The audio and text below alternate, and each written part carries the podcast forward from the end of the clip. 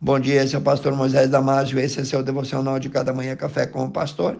Hoje falando sobre conhecendo de perto a ingratidão. Nosso devocional está baseado em Salmo cento e três, dois. Os hebreus estavam prestes a iniciar a conquista da terra prometida. Os espias foram ver a terra, era um lugar deslumbrante, era mais do que eles tinham imaginado nos seus sonhos. Era uma terra próspera e frutífera. Mas oito dos dez espias que subiram a terra focaram a visão nos soldados fortes, altos e bem armados e também nas fortificações que a cidade tinha. Calebe e Josué, crendo nas promessas de Deus, preferiram focar nos benefícios de Deus. Você conhece alguém que sonha e quer muito uma coisa e algum tempo depois já está descontente, reclamando daquilo? Por exemplo, alguém que quer um emprego, alguns meses depois diz que não aguenta mais o emprego. Quer casar, mas após alguns meses ou poucos anos depois disso, vive reclamando do seu cônjuge. Existem, sim, muitas pessoas que agem dessa maneira. Elas ficam satisfeitas apenas momentaneamente. Isso é um indício de ingratidão. Há pessoas ingratas que não conseguem enxergar os benefícios que possuem e como Deus lhes dá a oportunidade para serem felizes. Se formos um pouco mais adiante, vamos lembrar de Judas Iscariotes, o traidor. Judas só traiu a Jesus porque era uma pessoa ingrata. Depois de passar anos com o Filho de Deus, aprendendo e vendo seus milagres, mas mesmo assim decidiu entregá-lo aos soldados romanos.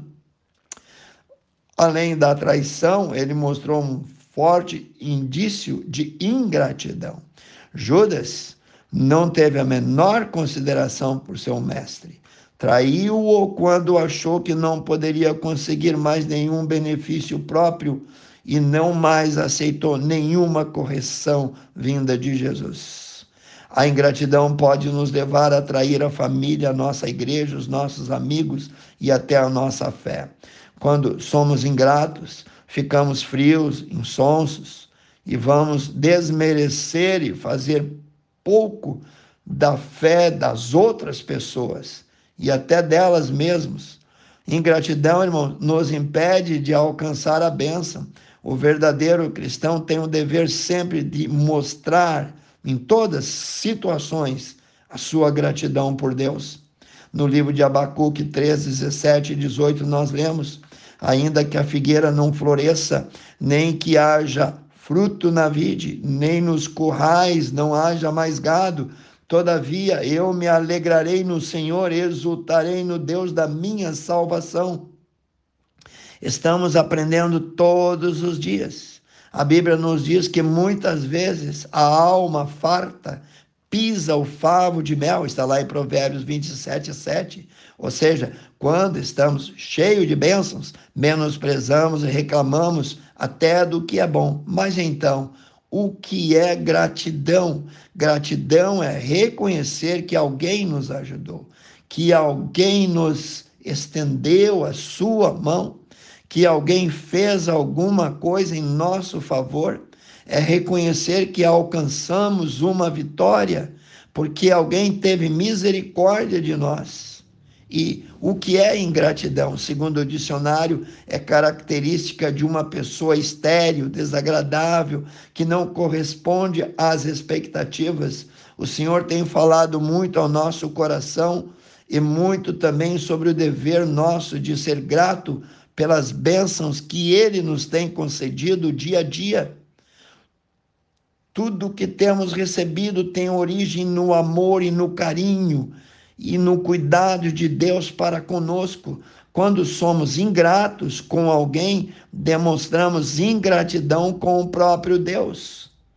Lá no livro de Deuteronômio, capítulo oito, dezessete e dezoito, diz: não digas, pois, no teu coração, a minha força e no meu poder, no poder do meu braço, eu adquiri todas essas riquezas.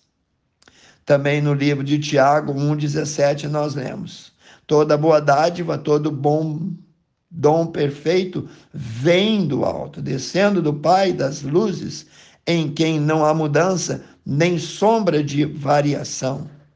Se não fosse o favor do Senhor, seríamos como aqueles leprosos de Lucas dezessete, onze a dezenove. A palavra de Deus diz que dez leprosos receberam a bênção de Deus. Todos eles foram curados por Jesus, que ouviu seus clamores e pedido de socorro. Contudo, a Bíblia diz que apenas um, o samaritano, aquele homem, considerou ser prioridade voltar a agradecer a quem lhe tinha beneficiado. Em nossa sociedade, a gratidão é uma virtude rara. Muitas vezes fazemos dez favores para uma pessoa, mas se negamos o décimo primeiro, ela se esquece do que fizemos anteriormente. Vivemos num mundo tão egoísta que o que prevalece não são as boas recordações, mas sim as más lembranças. No livro de Salmos, capítulo cento e três, dois, diz: Bendize, ó minha alma, ó Senhor, e não te esqueças de nenhum dos seus benefícios. Que Deus te abençoe, meu querido, que você possa meditar em tudo isso. A gratidão, lembre-se, é a mais bela flor que pode brotar da alma de um homem. Não é apenas a maior virtude, mas a fonte de todas elas. Então, oramos que Deus possa nos dar um coração agradecido. Vamos orar. Precioso Deus eterno, Pai, abençoe cada um que ouviu o devocional, Senhor. Senhor, é um final de semana. Senhor, é um dia da semana ou é um dia comum.